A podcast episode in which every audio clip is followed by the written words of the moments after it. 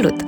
Sunt psihoterapeut Diana Lupu și mă bucur să ne regăsim într-un nou sezon al podcastului Și eu reușesc, o inițiativă a Asociației pentru Libertate și Egalitate de Gen, susținută de Avon România.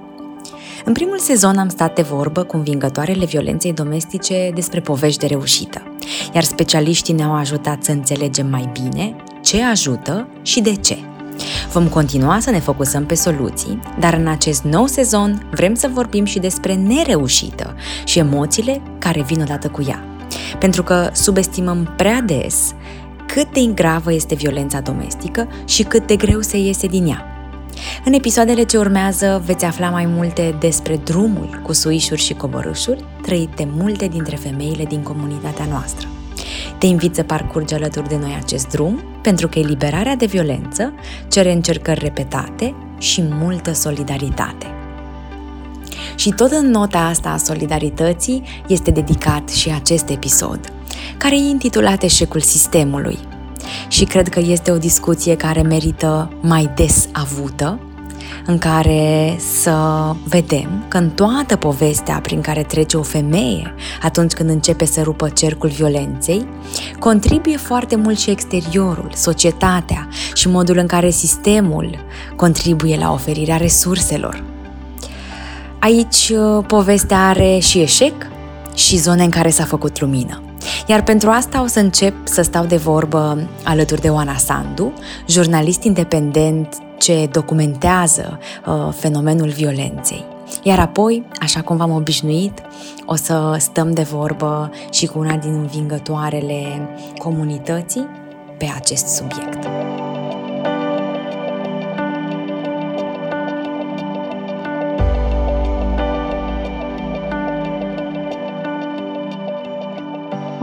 E, e mult de vorbit aici și cumva și prin prisma profesiei mele de, de jurnalistă m-am uitat adesea la, la nereușite și la breșele sistemului de sprijin, cum le numesc eu, uh, fiindcă, din păcate, în România încă nu avem un sistem unitar. El are foarte multe goluri și, așa cum raportează și organizațiile civice care ajută victimele violenței domestice, este foarte multă prejudecată fa- și mhm. discriminare față de victimele violenței domestice și cumva și nepăsare, deși suntem în 2023, deși este îmbucurător că avem din ce în ce mai multe cazuri raportate, ceea ce arată, nu, uh, arată în primul rând că e mai multă conștientizare. Dar în continuare uh, aud de așa un, un sentiment cumva de dezamăgire și de la cele cu care vorbesc și care au trecut prin asta și care au uh, scăpat de urgență, deci au ieșit deja din relații abuzive, dar și de sentimentul acesta de cumva de dezamăgire și aproape neputință din uh, zona ONG-urilor în momentul actual. Uh, și când spun, când mă gândesc la dezamăgire, mă gândesc la multe, fe- chiar recent am vorbit cu, cu o învingătoare cu o supraviețuitoare care are acum un copil adult, mm-hmm. dar care, de când copilul ei avea șase luni, atunci când s-a despărțit de, de tatăl agresor, Uh, și până undeva spre anii de adolescență, spre 18 ani, a trecut prin uh, zeci, peste 20 de procese uh, privind uh, acest ping-pong, această bătălie cumva care urmează după ieșirea dintr-o relație uh, violentă atunci când ai copii. Uh-huh. Uh, și acolo ești mai degrabă pe cont propriu, uh, să reziști în atâtea uh, procese uh, și în tot hățișul acesta birocratic și judiciar, care este până la urmă o nouă relație, o nouă bătălie pe care l-ai cu fostul tău partener uh, care a fost, uh, a fost agresor, uh, necesită foarte multă energie, foarte mulți bani pierduți și um, inclusiv uh, sentimentul ăsta că ești de fapt singură, că oricât de mult ai putut primi la un moment dat sprijin din partea unei organizații sau parte din partea unei, unui asistent social, uh, dintr-un punct uh, devii singură, pentru că nu avem resurse să cumva astfel încât statul, să spunem așa, sau societatea um, să reprezinte un, un, pil, un pilon de sprijin pe un termen mai lung. Încă funcționăm în zona violenței în familie pe uh, urgență, pe, pe o situație de criză, pe a gestiona o situație de criză și apoi fiecare pe cont propriu. Acum nu știu cum sunt uh, alții, dar uh, și îmi pare rău că poate sunt eu într-o perioadă mai pesimistă, dar a funcționat pe cont propriu, a început să devină în, în punctul în care suntem noi acum, în 2023, în România, o variantă pe care din ce în ce mai mulți dintre noi o îmbrățișăm, fie că ne spunem nouă, fie că le spunem altora. E din ce în ce mai puțin loc de, de solidaritate. Da, și cred că asta e, cum știi, în timp ce te ascultam, noi avem senzația când povestim despre o relație abuzivă, că tot ceea ce, tot efortul și toată energia și toate resursele pe care trebuie să le depui este pentru a te scoate de acolo.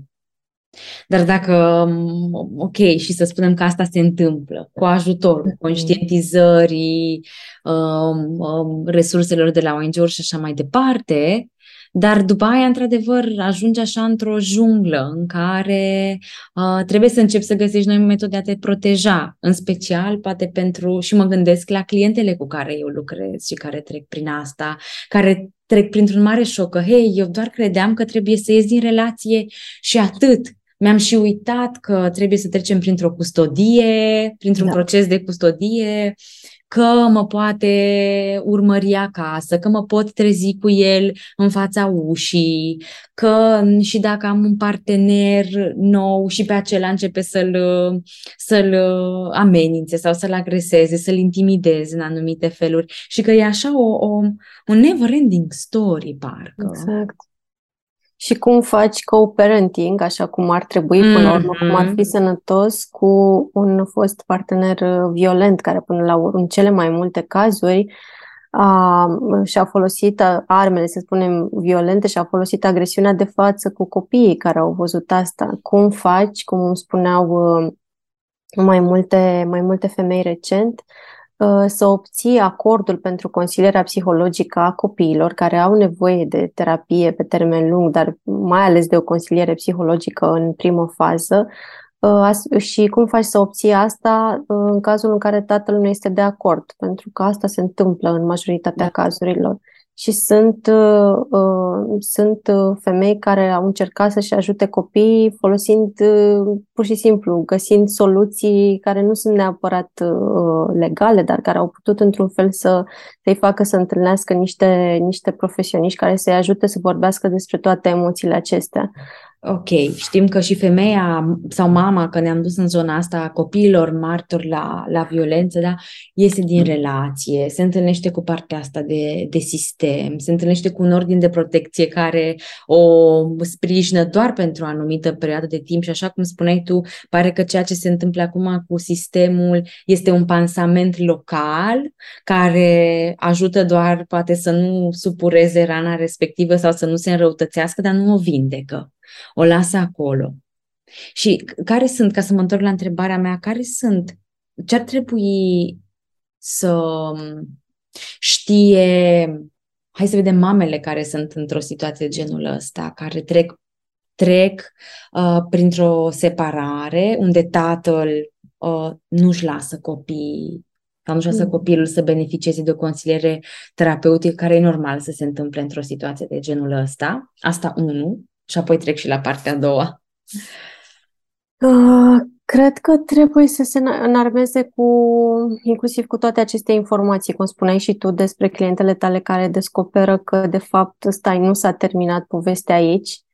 Uh, cumva să fim conștienți că e posibil să dureze mai mult și atunci să ne înarmăm uh, Uh, nu știu, cu un, un sistem de sprijin mai mare, poate, sau uh, pe termen lung, să ne dăm seama că nu putem face lucrurile singură până la urmă și că acel sistem de sprijin pe care l-am avut pentru a ieși din situația de urgență trebuie cumva să, să continue sau să fie întreținut și, și mai bine.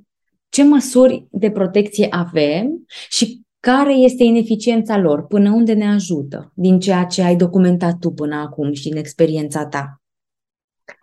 Păi avem această posibilitate de ieșire din urgență, unde poți fi sprijinit uh, fie de către asistența socială, de către direcțiile de asistență socială care există în fiecare oraș.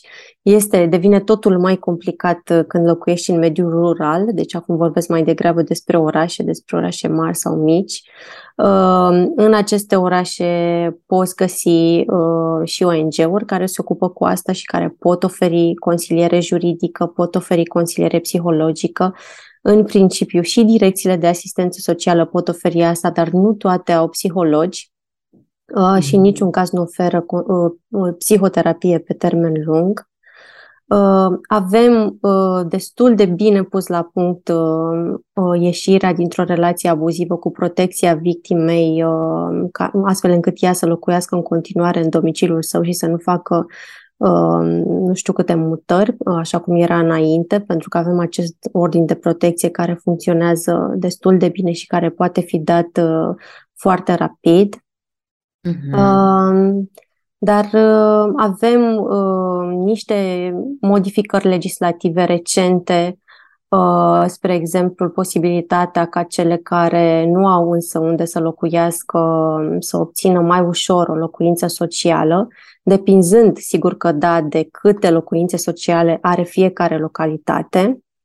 Eu le numesc pansamente, dar avem foarte puține în zona asta de cum ajuți pe cineva care până la urmă a trecut printr-o traumă imensă, cum ajuți să uh, devină, să, să aibă din nou încredere, încredere în forțele proprii, pentru că știm că violența domestică asta face, forează foarte mult la încrederea în sine. Uh-huh. Uh, și în același timp, cum ajuți de cele mai multe ori acea femeie să uh, fie un părinte singur Uh, și să aibă niște abilități bune de a avea grijă de un copil sau de mai mulți care de asemenea au un bagaj traumatic, fiind martori la violența domestică între părinților. Dar de știu, Ana, că acum când, când, când te auzeam din nou vorbind de ideea asta că ce mi-ai povestit sună bine, măcar avem niște măsuri care uh, îndeplinesc niște funcții la nevoie, dar da. sunt, parcă știi, e vorba despre comportament și prea puțin despre partea care e cea mai mare într-o situație abuzivă, partea emoțională. Exact. Și da, multă acțiune. Multă acțiune, să te scoți, să-ți dau un job. Desigur, toate astea ajută. Da. Ajută și e nevoie de acea bază, cum ne zice și piramida lui Maslow.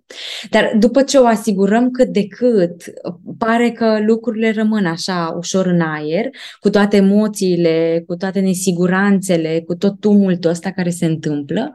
Și mă întreb tot așa, făcând apel la experiența ta, ce face ca sistemul să fie neprietenos în zona mm. emoțională sau să excludă sau să nu vadă, nici nu știu cum să, din ce perspectivă să spun.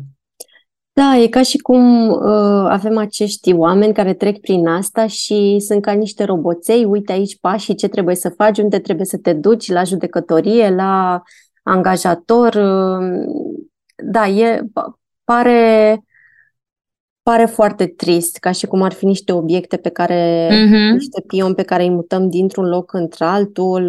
În fine, pe lângă faptul că cineva care a trecut prin așa ceva are nevoie de acea perioadă de liniște, niciun caz de o grabă din asta pentru a se angaja într-un loc de undeva anume, pentru a-și găsi un job și despre asta nu prea vorbim sau cumva nici nu există uh, loc să vorbim în aceste schimbări legislative care se fac sau care se vor face. Eu cred că nu ne gândim la partea emoțională, pentru că, în general, nu suntem obișnuiți ca societate să ne gândim la partea emoțională. Abia învățăm acum, în, în ultimii ani, să abia ne înțelegem cumva uh-huh. emoțiile și cred că vorbesc aici despre o societate întreagă.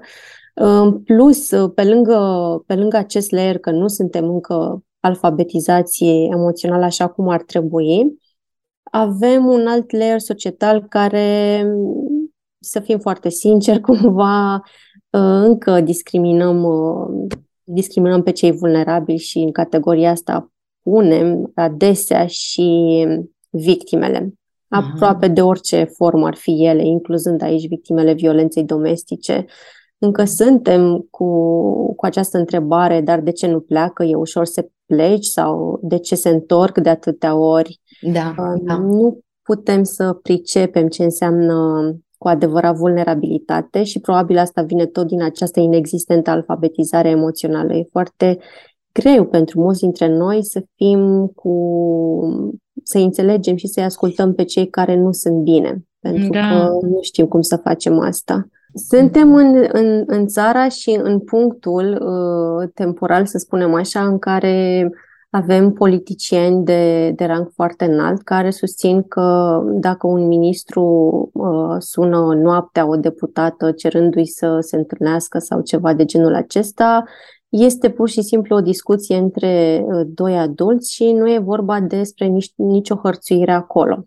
Uh-huh. Avem, uh, suntem în punctul în care avem decizii definitive judecătorești în care o mamă cu doi copii care a fost uh, lovită de un șofer de microbuz pentru că um, vroia să urce în acel microbuz, venea de la spital cu un bebeluș în brațe, a fost lovită. Mm. Și a primit uh, uh, decizia judecătorească însemnând că a primit ea o amendă de 1200 de lei pentru că a deranjat. Mm. Uh, cam aici suntem. Uh, genul acesta de toleranță și folosesc uh, cumva conștient cuvântul toleranță pentru că de fapt noi când uh, credem că suntem buni, de fapt, tol- îi tolerăm pe ceilalți care sunt diferiți de noi sau care au pățit uh, ceva diferit despre care noi credem că noi n-am putea păți niciodată. Și, mm-hmm. în același timp, este foarte puțină înțelegere uh, cumva educată, uh, fără prejudecăți, fără mituri despre violența în familie. Mm-hmm. Că nu credem că e, de fapt, foarte aproape de noi. Da. Uh, nu suntem capabili să ne amintim de propriile familii și de propriul trecut uh, și să fim sinceri și să uh, recunoaștem că probabil am trăit-o și noi, fie că am auzit-o la noi în familie sau la vecini, fie că am, am trăit cu toate lucrurile astea. Eu, uh, documentând de mai mulți ani, în general, violența în familie, dar evident întâlnindu-mă cu, cu alt, alte cazuri și încercând să înțeleg mai mult uh, de ce suntem violenți și ce ne face să fim uh, violenți. Mi-am, mi-am amintit abia după mult mai mulți ani, după foarte mulți ani, mi-am amintit acum când aveam peste 30 de ani. Uh-huh. Am asistat atunci când eram uh, copil, elev în clasa a treia sau a patra, la un incident care mi-a rămas cumva foarte întipărit în mine dar pe care l-am ascuns mult timp pentru că n-am reușit să-l înțeleg atunci. Și Aha. o mamă a venit într-o pauză în clasă la noi și și-a lovit fica și e hmm. colega mea și hmm. a vorbit urât și cred că i-a spus ceva de genul eu te-am făcut, eu te omor. Mm-hmm. Uh, și apoi noi ne-am continuat orele, noi copii de clasa 3 a 4 ne-am continuat uh-huh. orele uh, cu această fetiță care plângea în ultima bancă uh-huh. și apoi am mers acasă și așa s-a dus viața noastră, fără să discutăm niciodată despre ce s-a întâmplat acolo. În felul ăsta suntem educați să înțelegem violența. Cât de mult cântărește, exact ce ziceam mai devreme, necunoașterea, nepriceperea, prejudecățile, discriminarea în motorul ăsta al societății și al ajutorului pe care ar trebui să-l primească femeile care ies dintr-o situație de abuz și, în unele cazuri, copiii martori la violență.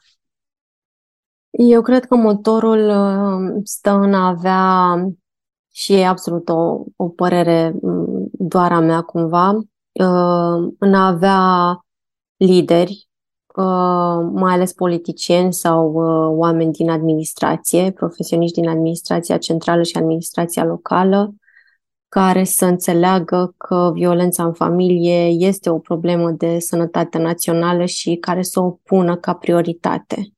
Mhm. Vorbeam recent cu o deputată din, uh, din Parlament și spunea că da, um, în ecosistemul temelor pe care, pe care le adoptă parlamentarii, făcând inițiative legislative sau vorbind despre asta, uh, violența în familie este percepută, sau violența împotriva femeilor, nu este percepută ca o temă serioasă, importantă. Aha, aha.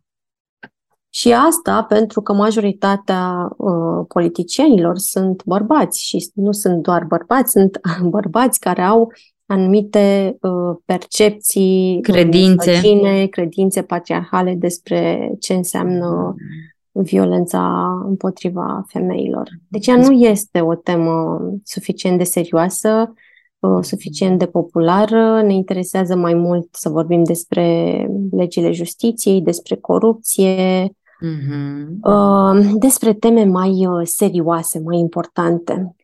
Okay. Uh, și chiar cred că dacă mai mulți lideri ar vorbi despre asta și dacă ar arăta că nu tolerează astfel de chestiuni cu adevărat, uh, atunci mm. lucrurile s-ar schimba. Da, asta e, cred că suntem din ce spui tu în, în zona asta, nu a inexistenței, dar a minimizării și asta e ceva ce, ce ne trage în spate.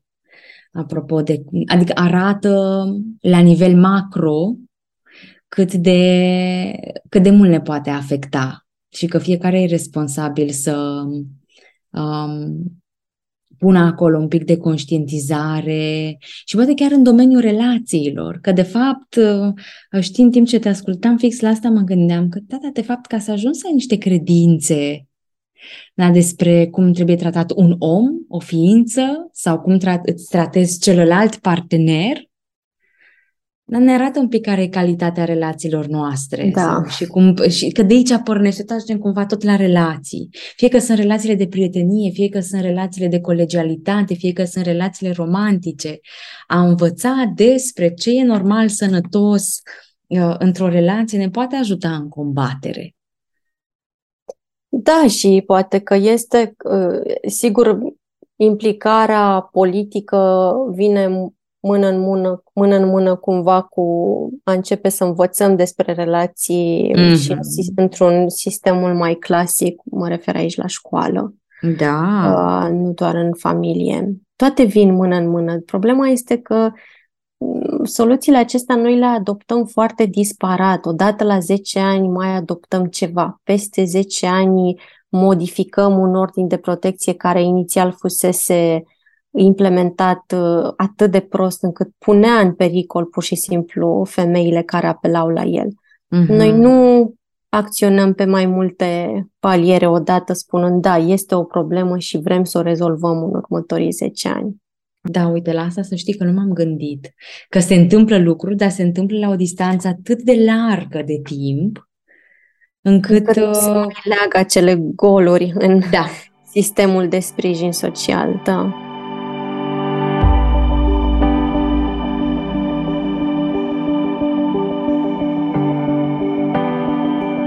Simt că Oana ne-a luat de mână cu ea în munca de teren pentru a înțelege mai bine toată partea sistemului și cum contribuie el.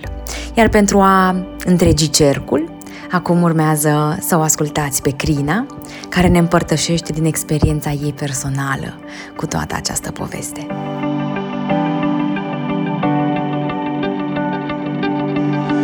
Te ascultăm acum și uh, mă gândesc la un sistem nu neapărat uh, mhm. din punct de vedere al autorităților, dar care și oamenii din autorități și oamenii de pe lângă autorități au anumite prejudecăți față de femei. Și uite, uh, asta a fost marea provocare. Pe de-o parte, să pot să fac.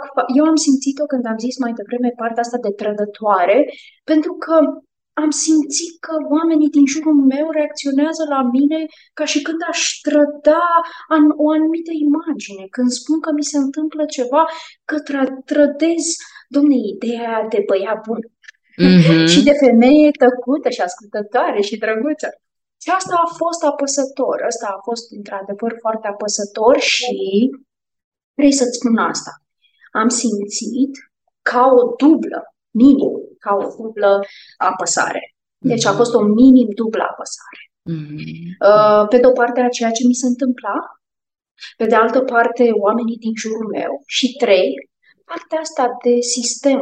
Știi că când lucrezi în asistență socială sau când lucrezi în drepturile femeilor sau drepturile în mod, la modul general, nu te aștepți ca oamenii să te creadă când spui ceva, nu să trebuiască să vii cu dovezi acolo. Ei, și parcă a fost mai greu din punctul ăsta de vedere, pentru că am avut judecăți inițiale din partea fixă a unor femei și bărbați care luptă pentru drepturile femeilor și bărbaților. Mm-hmm. Și a fost oribil, oribil, într-adevăr, pentru că eu nu știam că mie mi se poate întâmpla să fiu trădătoare a unei imagini perfecte. Eu acum 20 de ani am uh, întâlnit-o pe Iolanda, de exemplu, și am auzit-o pentru prima oară în viața mea pe cineva care vorbește despre măsuri și legi pentru violență împotriva, împotriva pentru uh, violență împotriva femeilor și era wow!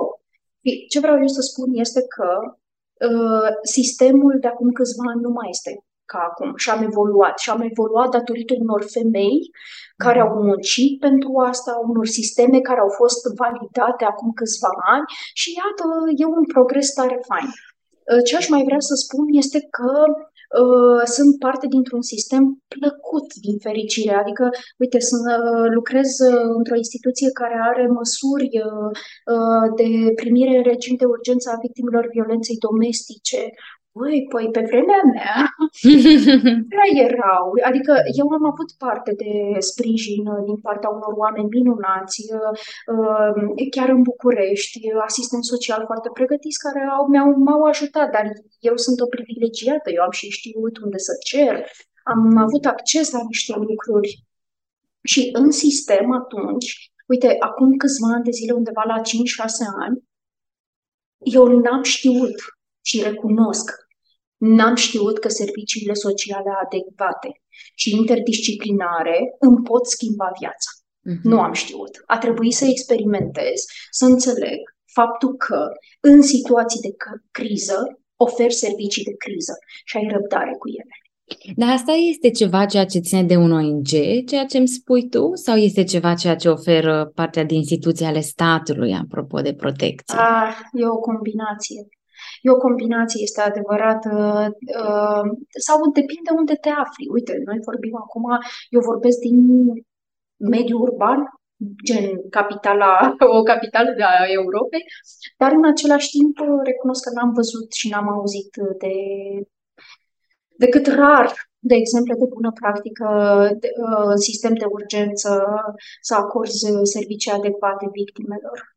Mm. Și, uite, Uh, ce îmi vine în minte este că am auzit uh, persoane care au ajuns în uh, serviciile de GSMB-ului, de exemplu, în București, și care povesteau că ele n-au știut că se insistă atât de mult pe partea juridică, pentru că ele, când au mai fost acum câțiva ani în centre de primire în regim de urgență a victimelor de violenței domestice, acum au venit din nou, au ajuns uh, repetitiv în uh, situația de a se afla în centru și știau să acceseze, știau unde să meargă și să apeleze. Și povesteau că n-au știut că trebuie să rezolve chestii juridice și că au mm-hmm. orele astea de psihologie. Eu sunt într-un dialog cu mine, în primul rând, și după cu tine și cu restul, pentru că eu am avut servicii mm-hmm. de psihoterapie uh, individuală și am avut un grup absolut fantastic și minunat. Măi, mm-hmm. când ești parte dintr-o rețea cum este și eu reușesc ești norocoasă, ești norocoasă, vin lucrurile pe tine, peste tine. Mm-hmm. Știi? Și că vrei, că nu vrei, mai tu mergi înainte. Și asta este un avantaj combinat, într-adevăr, astăzi. Astăzi este combinat. În București, de exemplu, de exemplu, sunt foarte multe locuri uh, disponibile pentru persoane care sunt uh, victime ale violenței domestice. Dar ce te faci dacă ești din eu știu. Din... Tocmai asta, asta e întrebarea. Ce se întâmplă dacă am lăsat la o parte toată toată zona asta de ajutor cu care vin specialiști, cu care vin ONG-uri, cu care vin persoane care militează prin programe, prin fonduri europene și așa mai departe, cu ce am rămâne de fapt? Ce, ce există acum și ce a existat pe vremea ta din partea sistemului mm-hmm. statului? Uh, pe vremea mea, sau cel puțin acum câțiva ani de zile, Eu am avut am avut servicii din partea ONG-urilor. Mm-hmm. Acum există servicii și din partea statului și sunt servicii adecvate. De ce am menționat mai devreme pe doamna Yolanda? Trebuie să avem responsabilitate și să spunem că oamenii au muncit pentru noi și că suntem astăzi aici pentru că a existat progres. Și că astăzi avem, de exemplu, standarde minime, obligatorii, pe care centrele le au și acolo există un manager de caz care face, drege, care în alte situații, acum ceva vreme, acum câțiva ani nu aveai lucrurile astea. Astăzi avem uh, uh, judecători care cunosc ce înseamnă violență emoțională și psihologică. Doamne, mm-hmm. cât este de important pentru mine să nu mă mai simt umilită într-o mm-hmm. sală de instanță, să nu mai mi se spună la polițist, care și el are o răspundere și este mult mai informat. Adică ce vreau să spun este că cel mai, ce e relevant astăzi este că specialiștii există și sunt cumva mai deschiși, mai orientați, mai pregătiți spre a lucra cu victimele violenței domestice. Mm-hmm. Și noi am început amândouă să vorbim despre uh, despre prejudecăți și stereotipuri uh, legate de victime. Măi, da, frate, ea a fost o victimă pentru că i s-a întâmplat ceva și cuvântul este victimă. Mm-hmm. După care ea a devenit supraviețuitoare și lucrezi altfel cu o supraviețuitoare. Mm-hmm. Ei, când ești învingătoare, Ehe, deja mm-hmm. ai alte, uh, alte resurse și tot așa. Ce aș mai vrea să împărtășesc cu tine? Uh, Diana, pentru mine și dialogul meu cu tine astăzi mm-hmm. Este pentru că eu sunt o femeie asumată care vrea să vorbească despre greutățile pe care le-am întâmpinat, mai ales în calitate de mamă. Măi, mm-hmm. mi-a fost imposibil să pot să ajung la un rezultat pentru uh, servicii de specialitate pentru copilul meu. A fost oribil.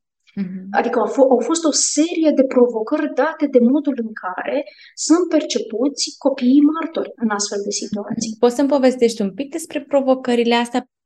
Eu voiam să spun că mie mi-a fost foarte greu să am interacțiuni cu copilul meu, mă, pentru că a trebuit să plec de acasă, iar în.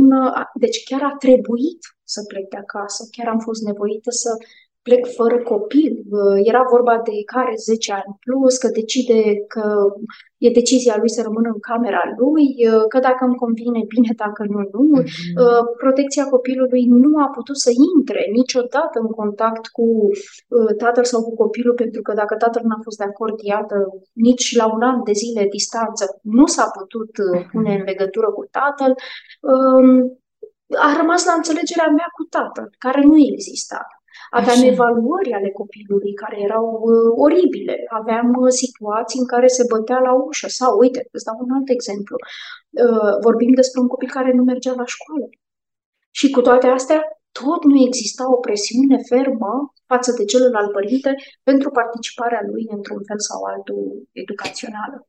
Din păcate, uh, foarte mult legislația lasă uh, loc de discuție între părinți mm-hmm. și aici nu mai este o discuție între părinți, că da, ai o plângere, nu, adică ai un statut, există oameni care fac niște evaluări inițiale, care, uh, dar peste din păcate, nu au fost servicii pe care să le accesez, pe care să pot să le accesez și să pot să fiu un părinte care își apără copilul.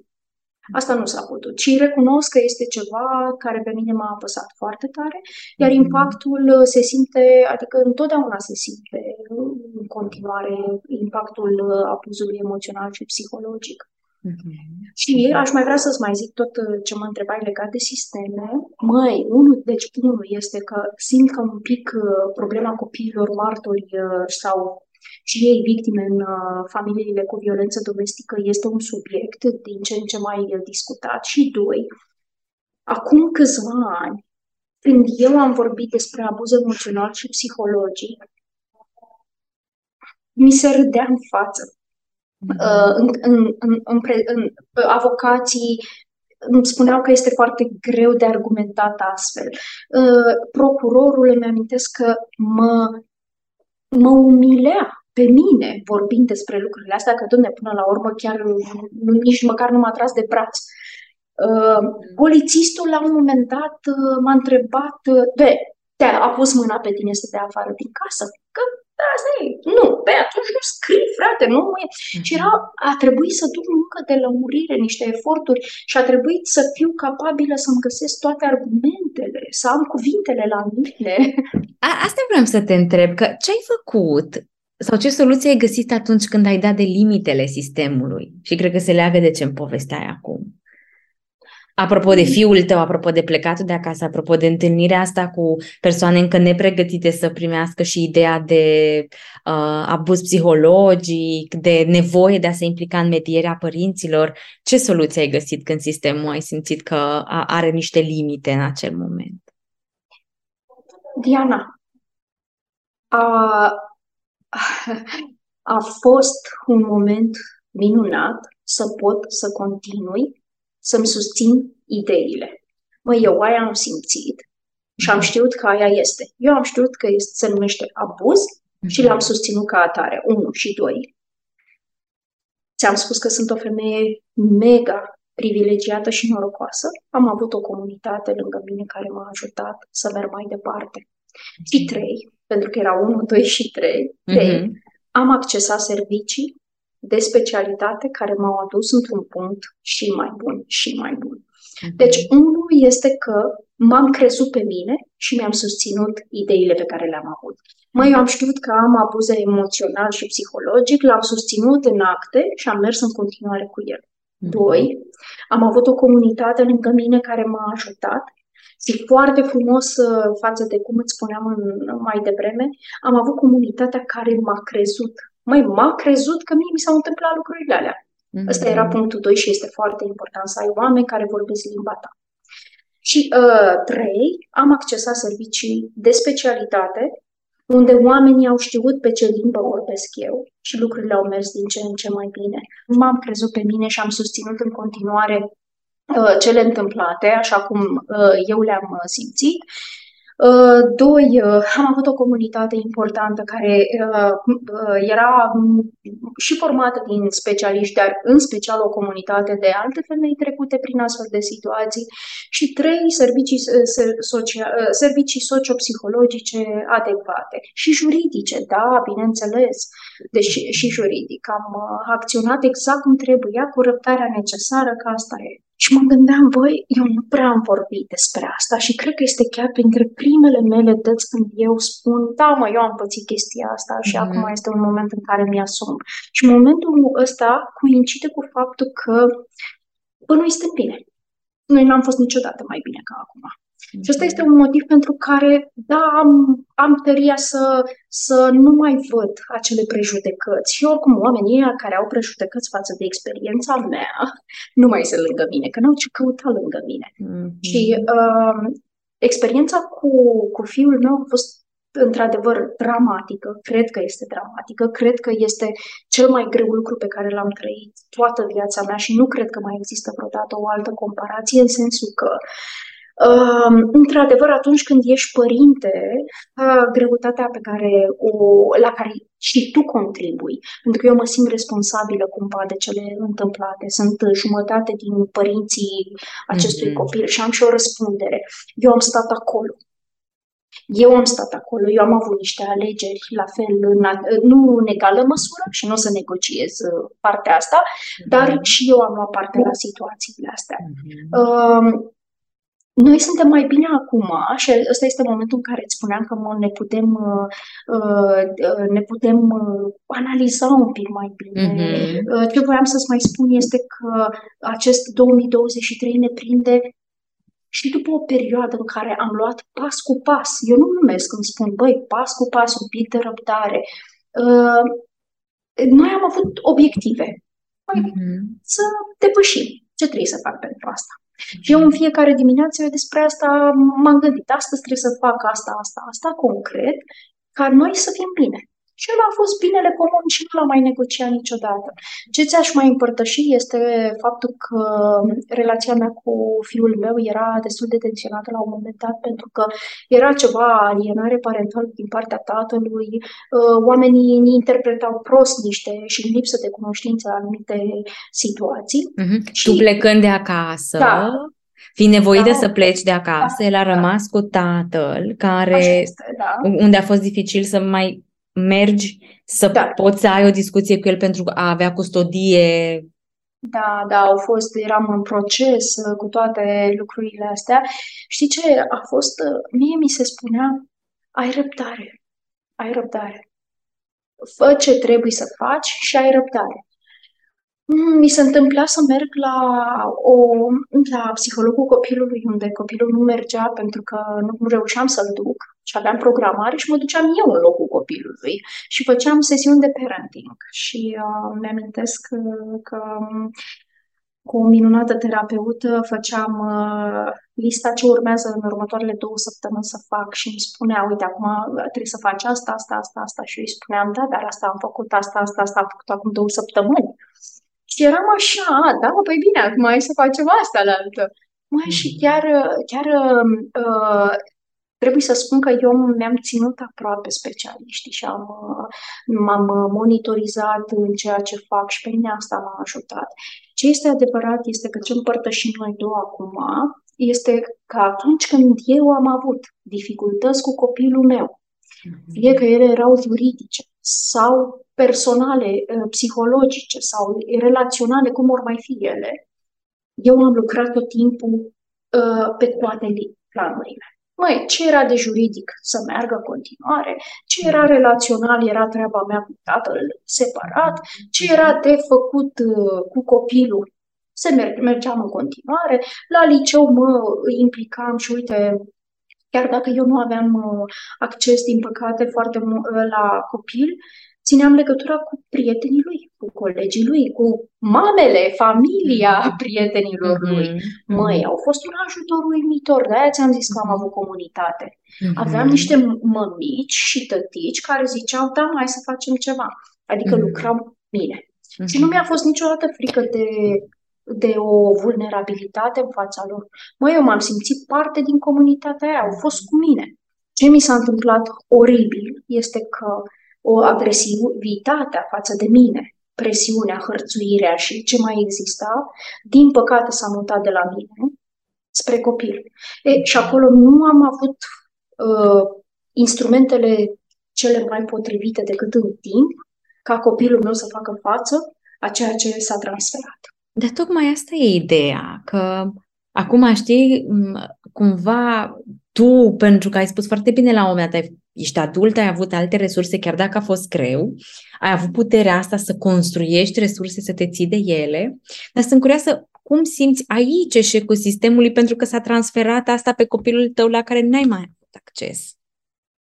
Of, uh, ce simți că n-a făcut sistemul de care aveai nevoie în contextul ăsta? Da, eu sunt, uh, sunt cumva parte din uh, sistemul ăsta și pot să-ți spun că în ceea ce privește acum câțiva ani uh, situația, cred că și acum este destul de apropiat, adică sunt mici îmbunătățiri și mici pași pe care îi facem, dar sunt presiuni. Măi, sistemul, uh, nu sistemul, nu știu ce, ba da, este o problemă legislativă. Noi avem, mm-hmm. sunt, una dintre, sunt convinsă că avem una dintre cele mai bune legislații din România, cel puțin când vine vorba de egalitate de șanse, drepturile copilului, de se lucrează, se îmbunătățesc uh, situații.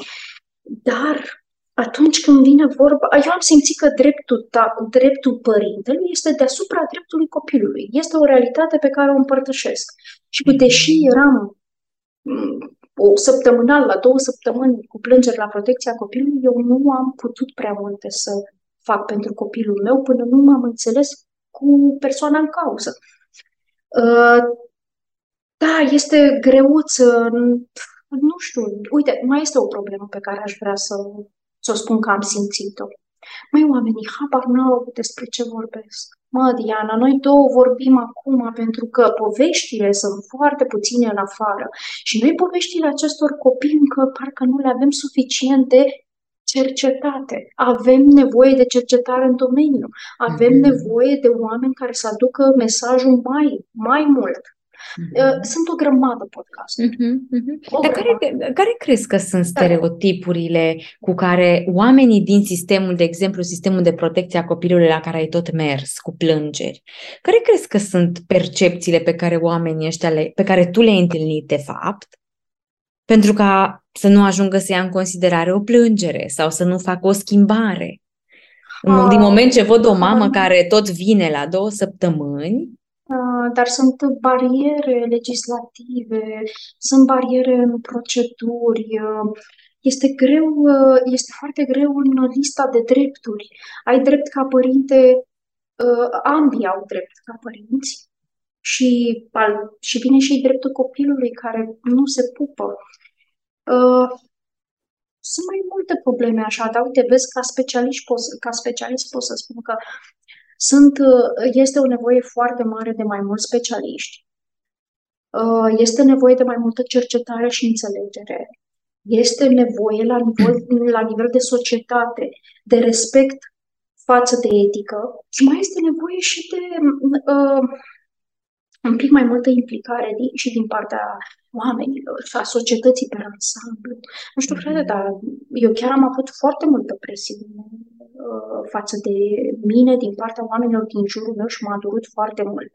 Eu, la un moment dat, uite, îți dau un exemplu, uh, discutam într-un uh, grup Uh, despre femeile victime ale violenței domestice aflate în centre și îmi spunea că a, păi acolo ajung numai săracele alea care sunt uh, eventual sunt mai maro la față și nu, cum să mă duc eu într-un centru, ce să caut eu cu alea acolo. Uh-huh.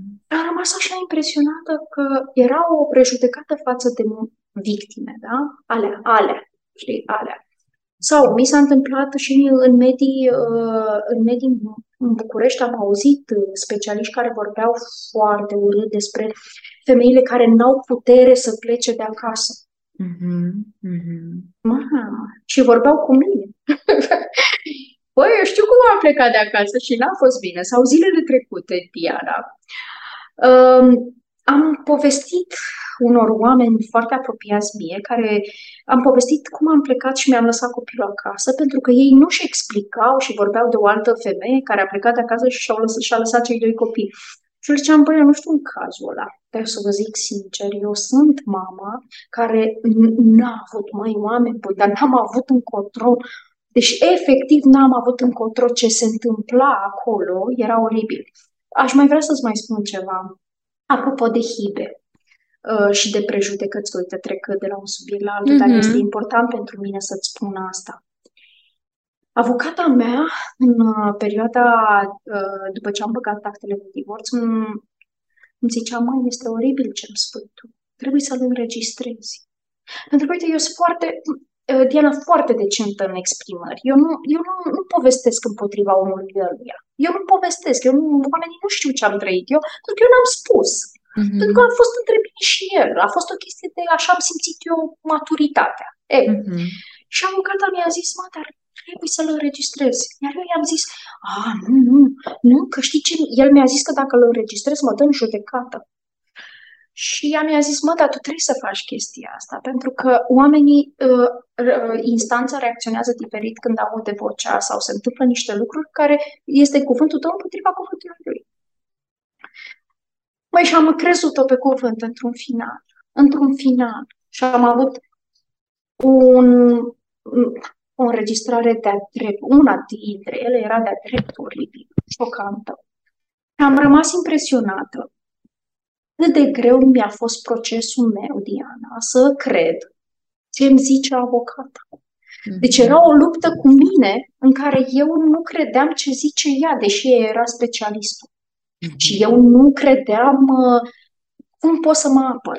Și asta a fost o, uh, o chestiune foarte fermă pe care am vrut să-ți o împărtășesc și ție. Mm-hmm. Eu m-am dus, am beneficiat de niște servicii, fie juridice, fie de altă natură, și i-am crezut pe specialiști ce spun. Și mi-am aduc aminte o chestiune în care îmi zicea ceva terapeuta mea și eu îi ziceam, e, da. Și am zis, bă, dacă ea zice așa, fac.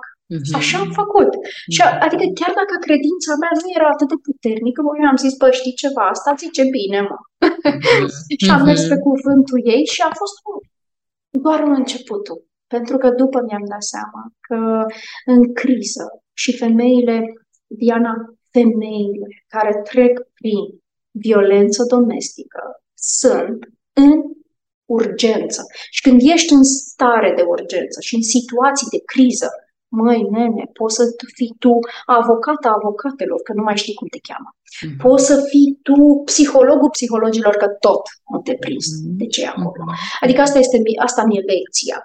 Că noi vorbim despre victime în situații de criză și ele au nevoie de multă înțelegere, răbdare și timp.